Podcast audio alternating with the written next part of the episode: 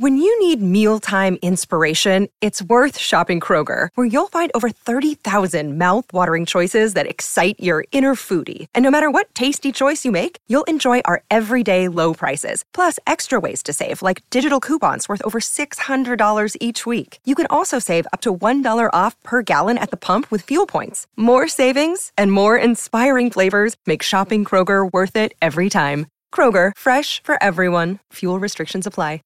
One, two, one, two, three, four.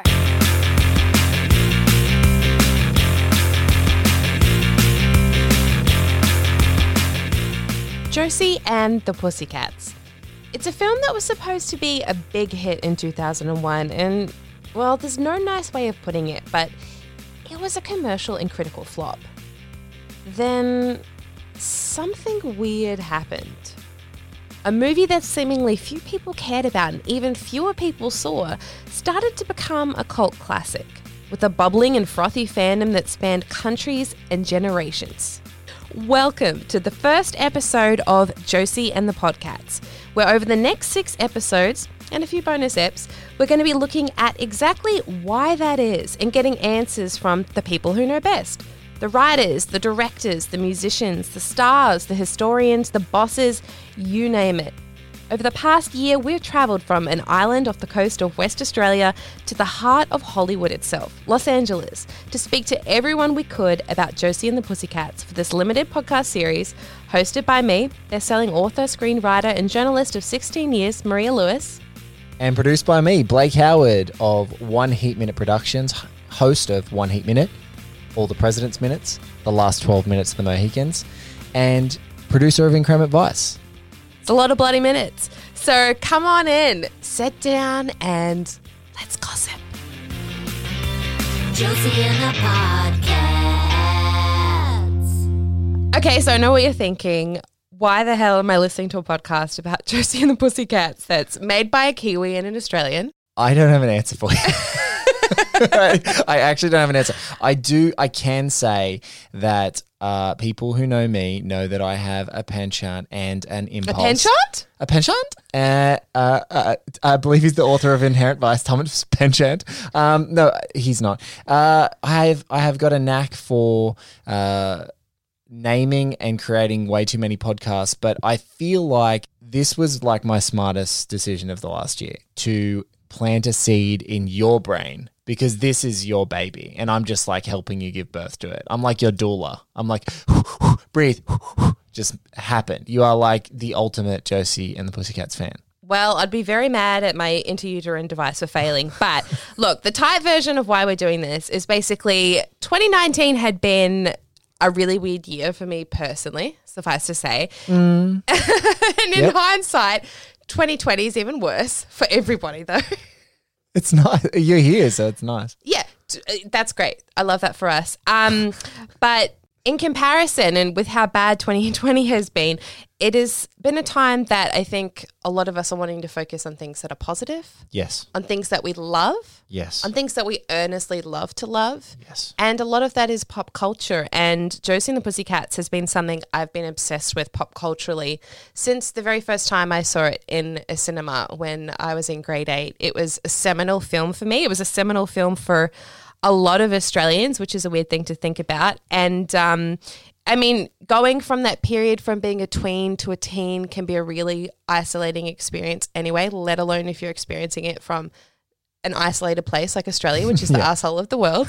Um, and the idea for this podcast was it was essentially your idea, really. So you should take credit early on because, uh, yeah, Yeah, look, uh, I, uh, you know, with Increment Vice, uh, particularly with Travis Woods, who's, uh, you know, the, the host and engine of that show, I just identified people who had a passion for something that I- just thought was boundless. Like I, I am definitely the Josie and the Pussycats novice, and uh, had Maria staying with me and watched this damn film so many times, and it actually is kind of, in my mind, it's, it's like the 90s answer to this is Spinal Tap. It is an underrated masterpiece. And she kind of put me into it. And, you know, I just felt like your passion for it and your uh, director's commentary, unauthorized director's commentary in my lounge room was like, why the fuck isn't this a podcast? So, you I'm know, working my way up to authorized. Give me time.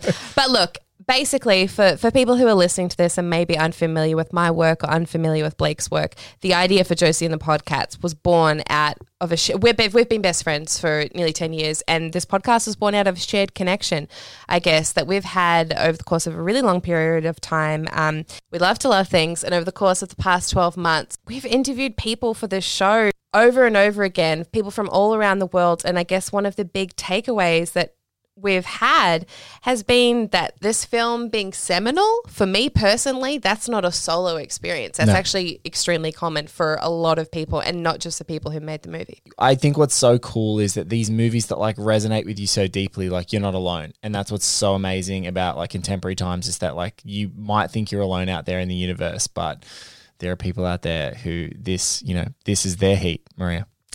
It is my hate. And on that note, let's get on to the rest of the show. Um, Josie and the Pussycats, it's important to a lot of people, and not just Aussies and not just Kiwis who have a real affinity for this movie, very weirdly, but Brits, uh, Americans, the Japanese, Africans, Russian fandoms. There are people all over the world who connect with this movie that bombed during its theatrical release. There's no other way to say it. And that was almost 20 years ago.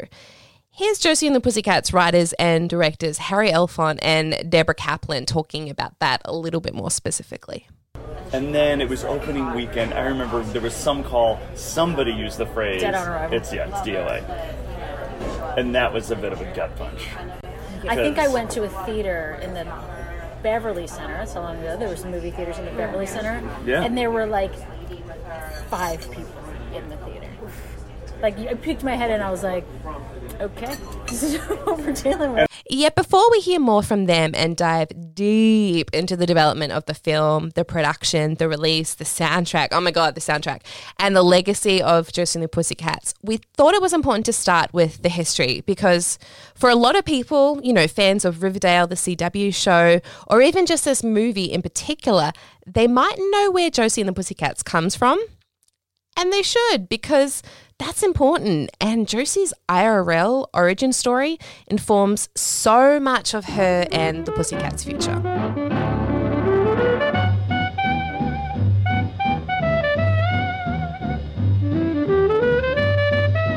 Josie and the Pussycats were a spin off within Archie Comics, a world that was first birthed by comic book artist and writer Bob Montana. Who was Bob Montana? Well, how about we let his daughter Lynn Montana tell you herself? My name is Lynn, L-Y-N-N, Montana, and I am Bob Montana's daughter. And Bob Montana was the uh, creator of the Archie characters. Well, my father always used to say Archie was famous, not him. And he was the kind of guy, he, always, he was more happy in the background, you know, in his jeans and T-shirt, riding in his pickup truck downtown to get you know, to get his mail and talking with people on the street, you know, just a common guy. He was always just a common work guy, you know, he wasn't anybody special. It was Archie that was famous, not him. Um, but, you know, he did do something that was, um, that has a, it, it is a wonderful legacy because it made people laugh. And it brought a little cheer and, and pleasure into people's lives. And that's what he wanted to do for a living, as well as, um, you know, satisfy his own desire to be an artist of, of a sort, you know, or a cartoon. I mean, that was always his dream, was to create his own cartoon strip. So he, his legacy is worth remembering, and, and uh, I'm glad to see it going so well. Comic books are considered one of the great American inventions, and Archie Comics, which started out as MLJ Comics in 1939, was right there at the very start of the medium. The Archie characters, which included the redheaded title guy himself, Jughead, Betty, Veronica, of course, Betty and Veronica, they all first appeared on the page in the early 1940s thanks to Montana and publisher John L. Goldwater. Now, Goldwater is a pretty seminal figure, and we'll get to more of him later. Everything from the personalities and physicalities of the cast to the geography of the town of Riverdale and the high school itself was said to be drawn very heavily from Montana's own experiences. First appearing in Pep Comics, Archie soon got his own title called, quite simply, Archie. And ever since then, he has become this mainstay of pop culture. So, my name is Tim Hanley. I'm a comic book historian and an author. I can't remember ever not being interested in Archie comics. I read them since I could read.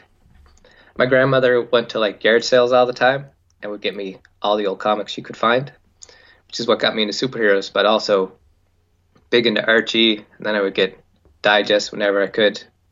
I've just been an Archie enthusiast from as far back as I can remember. I thought they were hilarious. I still think they're hilarious.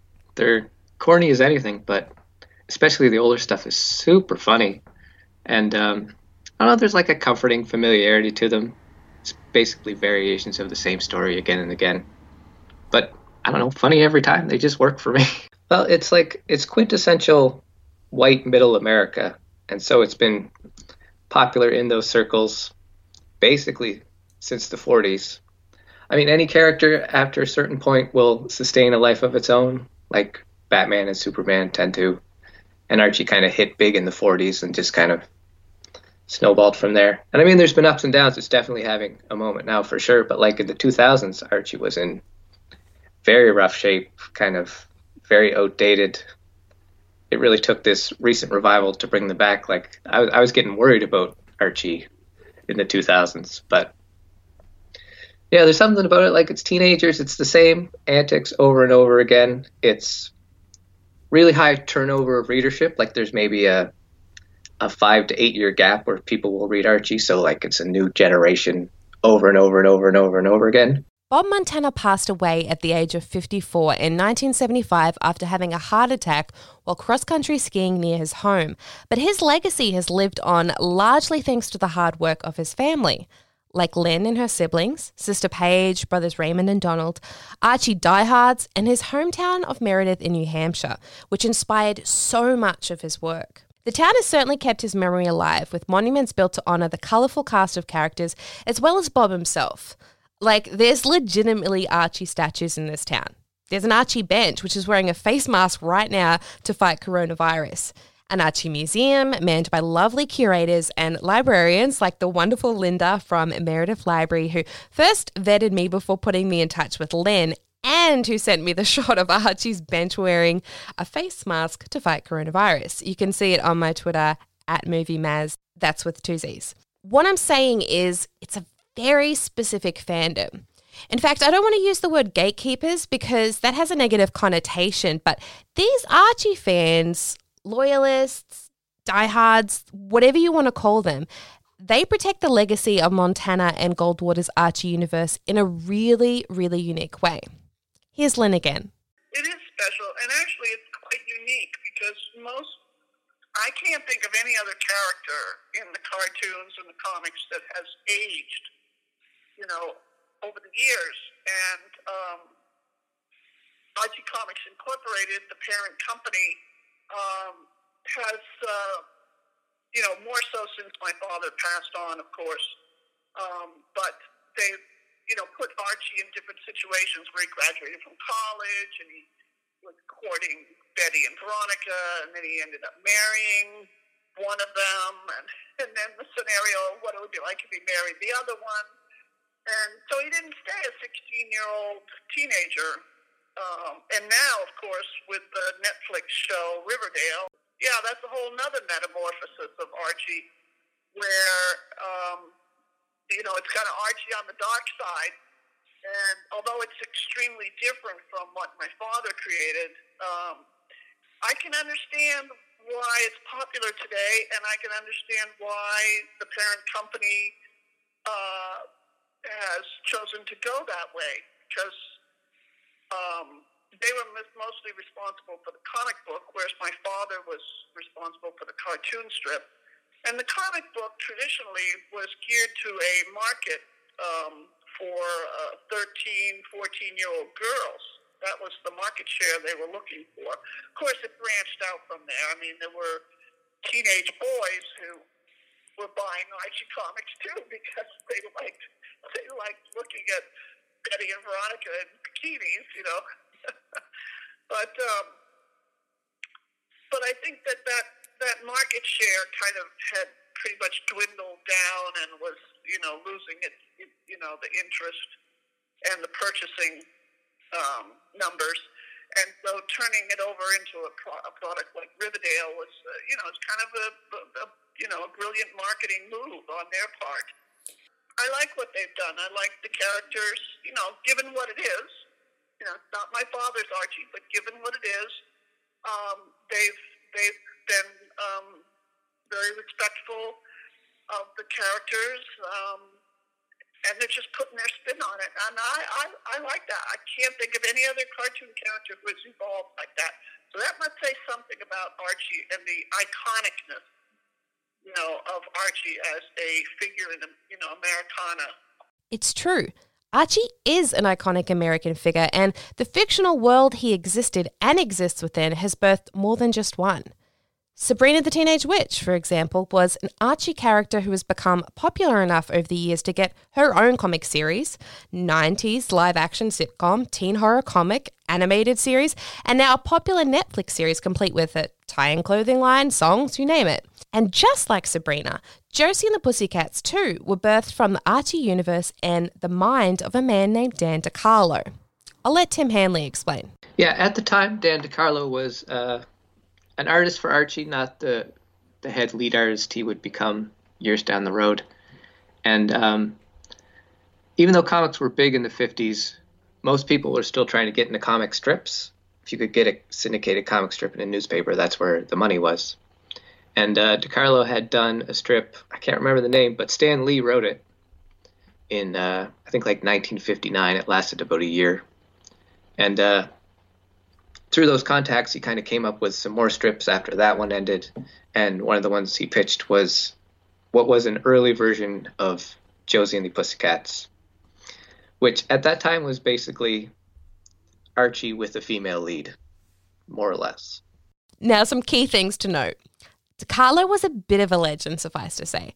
In his early 20s, he was drafted into the US Army, and during the Second World War, he drew a weekly military cartoon for the Allies and painted mascots on the noses of airplanes. It was during this time that he met this absolute smoke show named Josette Josie Dumont, and my French accent is terrible, but hey, points for trying. She was French, a former model, and she'd been set up with DeCarlo on a blind date in Belgium in 1945, just after the Battle of the Bulge. And they had it. Whatever it was, it sparked between the two of them, despite DeCarlo not speaking French and Dumont not speaking English. They learned and they fell in love.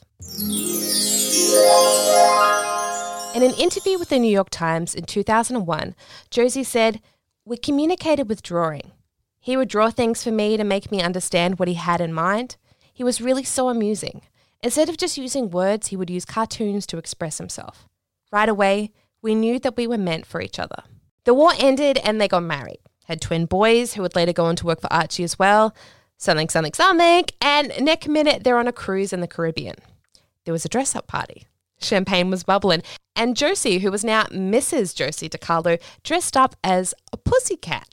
The ears, the tail, the whole thing. And that's where the seed of what would become Josie and the Pussycats was planted in DeCarlo's mind.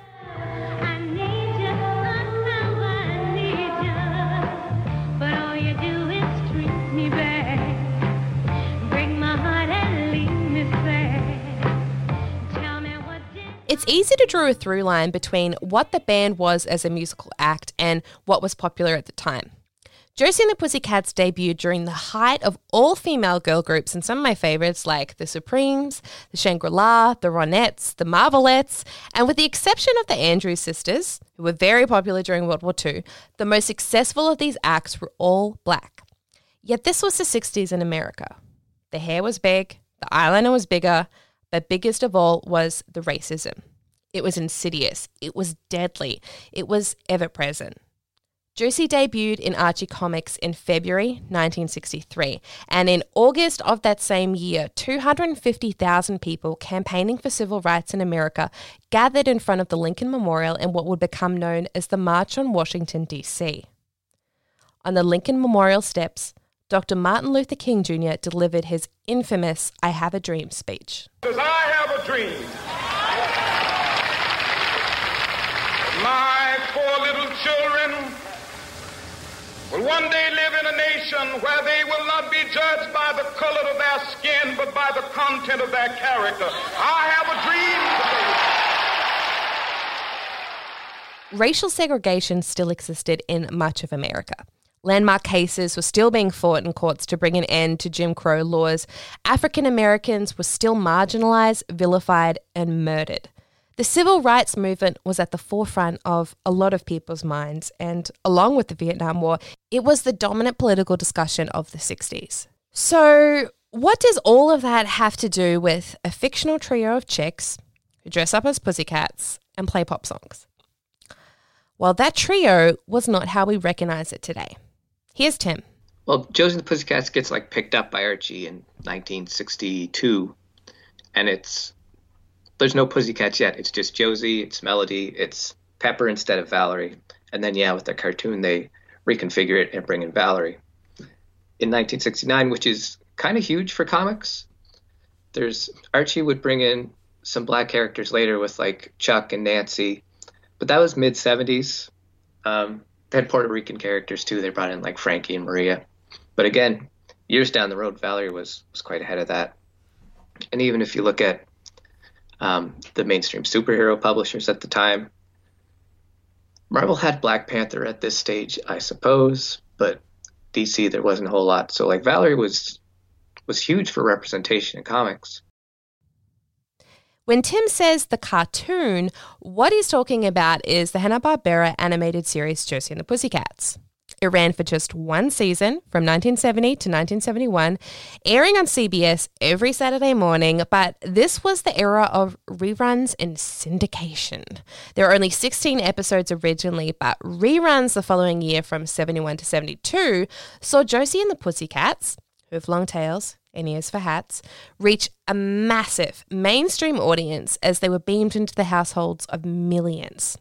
It's Patrice Holloway's voice you hear singing the theme song for the cartoon.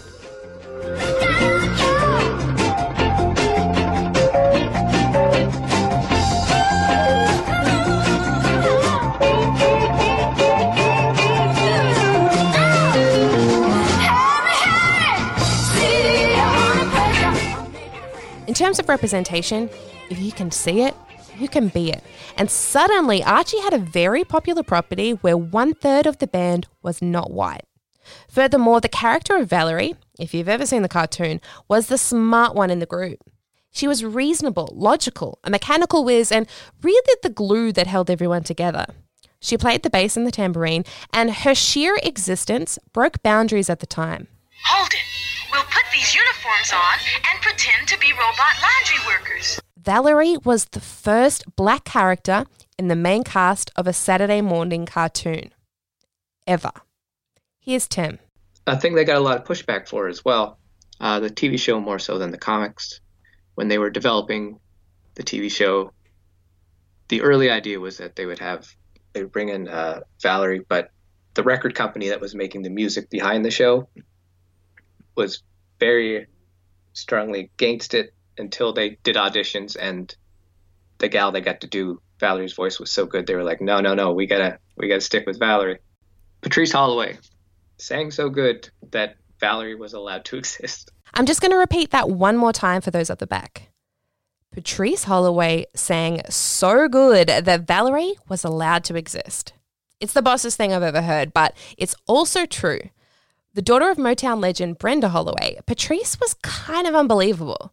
Like, just listen to this cut from one of her early singles with Capitol Records. It's called Ecstasy.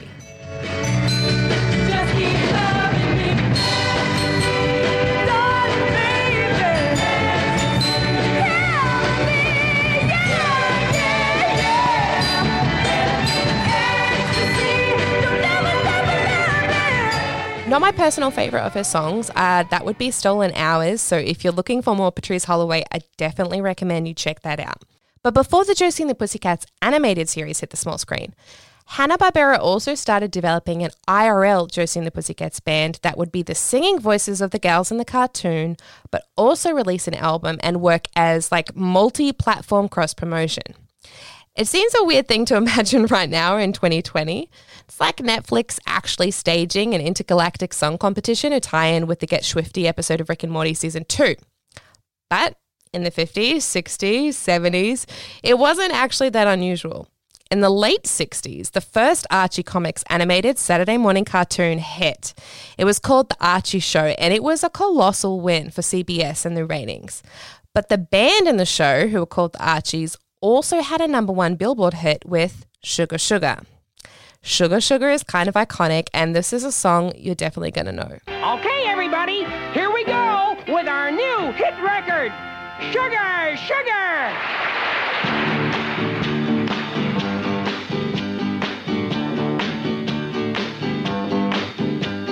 Sugar! Oh. It's very saccharine, but Sugar Sugar was the number one song of 1969. The number one song.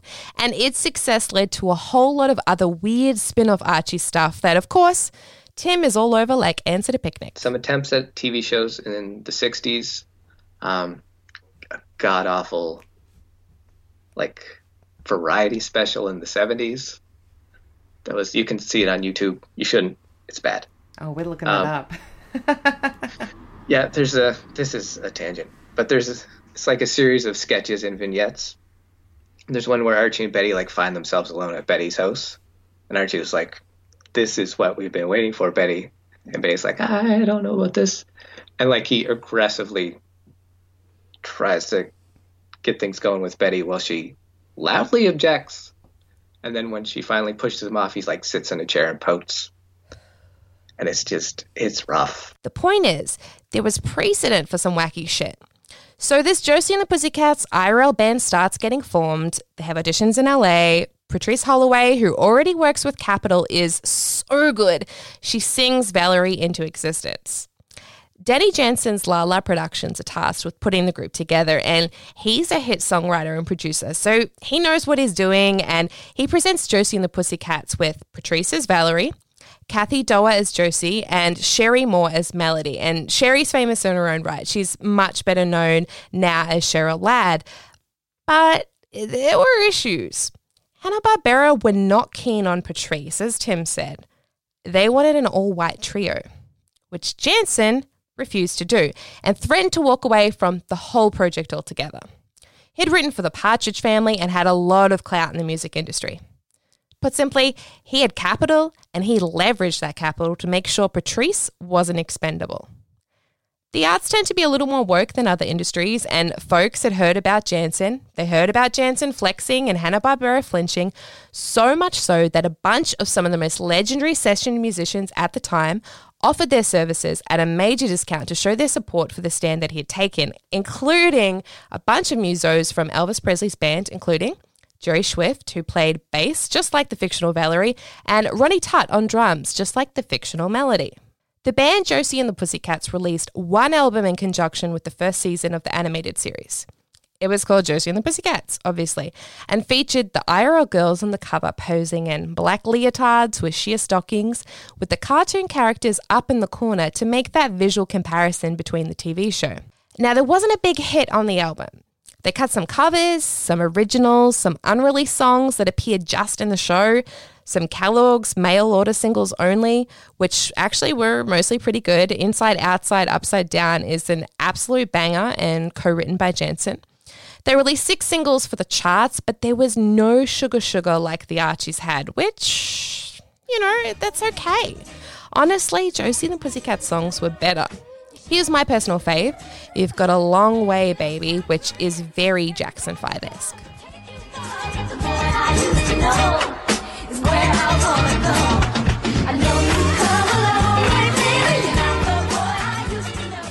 Josie and the Podcats will be right back after a message from our sponsors. For those who like to wear their heart on their sleeves or make a statement to the world about the things they love, Kirbee Lawler's handmade acrylic jewelry is one of a kind. Inspired by Victorian era symbology, the occult, the macabre, and everything I love, but also everything in between, it's vintage recreation jewelry with a modern day twist and definitely not your grandma's brooches. You can take a peek at her website, kirbeelawler.com. That's Kirbee, K I R B E E, or follow her on Instagram at Kirbee Lawler. There's heaps of cute bunny photos too. It's Australia's biggest and longest running pop culture convention. Supernova Comic Con and Gaming is back and better than ever in 2020. With six shows around the country, Supernova features a huge range of guests from worlds of sci fi, fantasy, anime, comic books, literature, and cosplay, and blasts into cities like Melbourne, the Gold Coast, Sydney, Perth, Adelaide, and Brisbane. It's free for kids 12 and under with a paying adult, so make sure you check out supernova.com.au for more info, tickets, and to find out when the next supernova is stopping by in your city. This is the Comic Con you've been looking for. Link in our show notes.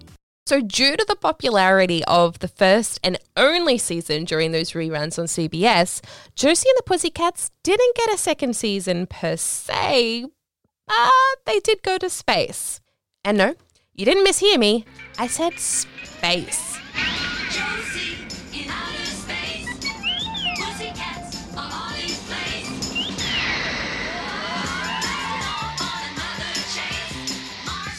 Josie and the Pussycats in Outer Space, also 16 episodes, which ran from 1973 to 1974, saw the trio, Josie, Melody, and Valerie, accidentally elbowed into a spacecraft by villain Alexandra and sent off into space. Being team musicians and not astronauts, you think it would be all over Red Rover, but of course, Valerie takes charge and works out how to fly the spaceship.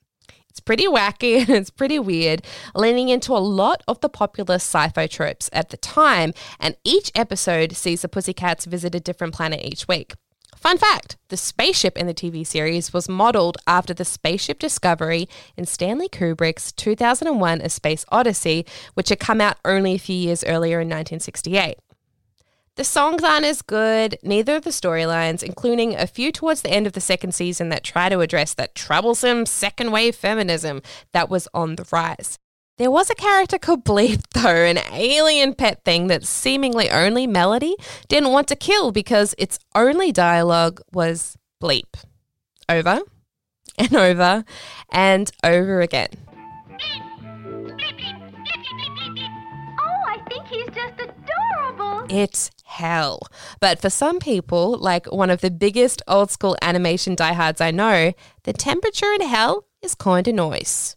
Hi, this is and I'm a Josie the Pussycat fanatic. Well, the show, I remember Josie the Pussycat in Outer Space was my first encounter with the Pussycats. Um, I was too young when it was first came on TV, but it was on syndication here in Los Angeles on KCOP Channel 13. And the first time I ever saw it, they were in outer space, and I was just addicted immediately to it. You know, I was just like, what is this? And I just remember just every day going to the TV set at that time to watch it. And sometimes they would mix in the regular first season, and I would get so pissed off because I wanted to see the outer space one. But I grew to love the other ones just as much. But I just, I was obsessed with the spaceship. I would constantly draw it, even though it looked like someone's mother's vibrator. You know, I would just constantly draw it. I stole my sister's Louis Vuitton to pretend that's the spaceship. And it's really probably the first thing I became a fan of as a child. I just thought Melody and Bleep were like the coolest thing. And then I found out they actually created Bleep because they were going to make a stuffed animal of him and like, you know, market that. Because they were trying to like, they were actually going to market like toys. But I guess because it didn't really do that well, like it only was on for a year and that was the end of the Pussycats. They never marketed any stuff. But they still did certain toys. Like, um, do you remember Viewmasters? Did you have Viewmasters in Australia? Okay, in the States, they had it was called a Give a Show. And it was kind of like a slide projector, but instead of like individual slides, it was like one long strip of slides. And you kind of like put it in the projector and you go square by square and tell the story. And one of the slide strips was Joey seeing the Pussycat in outer space. and I saw it in the Toy Store, and my head exploded. And it was like, I have to have this. like it, it was my first like love, like pop culture love. You know, until I discovered Lynda Carter and Wonder Woman, of course. You know, but you know, I remember um, a lot. This is a rarity was uh, Scooby Doo TV series. Um, one of the seasons it was called the Scooby Doo movies, and they would always have like guest stars on it every week.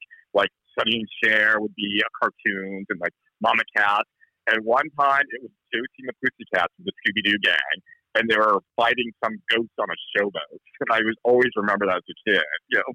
But the show, like its predecessor, ended up in syndication, and those reruns of both the original Josie and the Pussycats animated series and Josie and the Pussycats in Outer Space cultivated generations of fans like Forrest as they ran on repeat right up until the late 90s.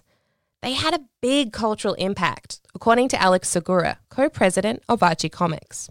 Yeah, I mean they're kind of they kind of set the stage for a lot of bands that you see in the '70s, like the Runaways, or just these all-girl, all-woman bands that don't need to be shepherded in by some kind of like you know dude Svengali type. You know they they did it on their own and they write their own songs and they play their own instruments and it's really empowering.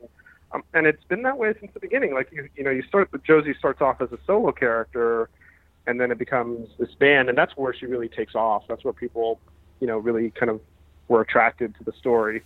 And it's something that kept people attracted to it, and Josie in particular, as a property for years. Even when Archie, as a traditional comic, wasn't as popular as it once was during the grunge era of the 90s, Dan DeCarlo's spin offs had traction. He co created Sabrina the Teenage Witch, which had its own four year run as a cartoon in the 70s, and became an enduring sitcom that ran from 1996 all the way up into 2003 on ABC and WB with Melissa Joan Hart.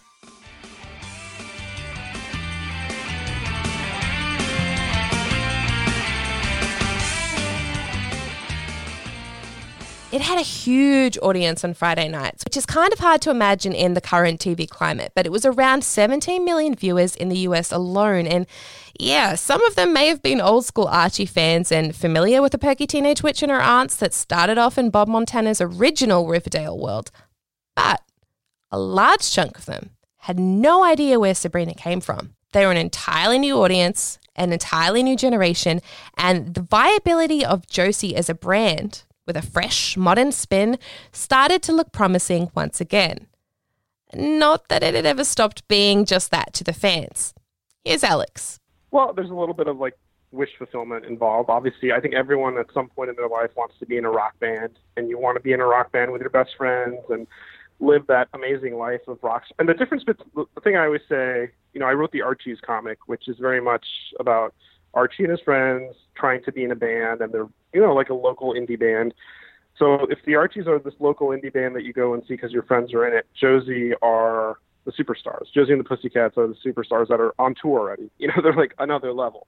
So there's a lot of wish fulfillment there. Um, and the characters are great. I feel like Josie is this very level-headed, smart, funny, like I don't want to say humble. Like she's very confident. You know, she is who she is, and she's very self-aware, which is really you know was really forward thinking at the time uh, when they were created. Um, and you have Melody, who's who comes off as a little ditzy at first, but also has a lot of heart. And Val is awesome too. So I think the characters are really varied and entertaining, and just their chemistry works really well. And like a lot of the great Archie strips, they have a good supporting cast. So you have the Cabots, you have Alan M. Uh, it's really just fun, and it's it's got all the elements of the Archie stuff, but with these new characters, like Josie and Archie have a lot in common uh, in terms of how they're portrayed, like just their sense of humor and um, their every every person qualities. I think those they really anchor, you know, their their stories. Coming up on the next episode of Josie and the Podcasts, development. How exactly is Hollywood going to revitalize an Archie Comics property loaded with so much pop cultural history? There's lawsuits. There's Outer Space, a Betty and Veronica movie shepherded by Harvey Weinstein that thankfully got lost in development hell and an audition from Beyonce. Oh my god, are you fucking insane? Beyonce, Beyonce, Beyonce. Be sure to subscribe to this show so you're the first to know about all the upcoming episodes and some bonus ones, including one this week about how Archie broke the comics code and won our hearts. If you like this, de means chuck us a rating and review to help other people find the show as well. And this episode of and the Podcasts was researched, written, and presented by me, Maria Lewis. and produced by me, Blake Howard. Our podcast artwork was done by the talented Amy Reed, who you can find on Instagram at, at ai.me.me. or via email at amy, dot 0310 at gmail.com. And our jerkin theme is courtesy of Amanda Wilkinson and the band Bossy Love. Their new album, Me Plus You, is out now. A lot of our guests are hugely talented in their own right and have impressive bodies of work, like authors Tim Hanley and awesome Alex Segura. And you can find links to their work in the show notes of this episode. Also, big thanks to Lynn Montana and the whole Montana family for allowing us access to their family photos and archives. And if you know someone who's hearing impaired and would enjoy this show, written versions of every episode, including the bonus eps, are available online.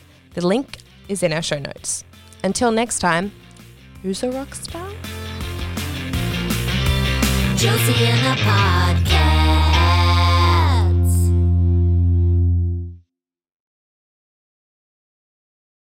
Everyone knows therapy is great for solving problems, but getting therapy has its own problems too, like finding the right therapist, fitting into their schedule, and of course, the cost.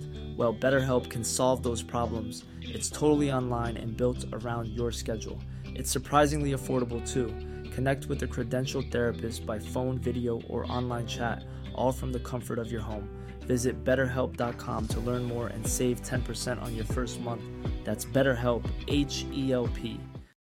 When you need mealtime inspiration, it's worth shopping Kroger, where you'll find over 30,000 mouthwatering choices that excite your inner foodie. And no matter what tasty choice you make, you'll enjoy our everyday low prices, plus extra ways to save, like digital coupons worth over $600 each week. You can also save up to $1 off per gallon at the pump with fuel points. More savings and more inspiring flavors make shopping Kroger worth it every time. Kroger, fresh for everyone. Fuel restrictions apply.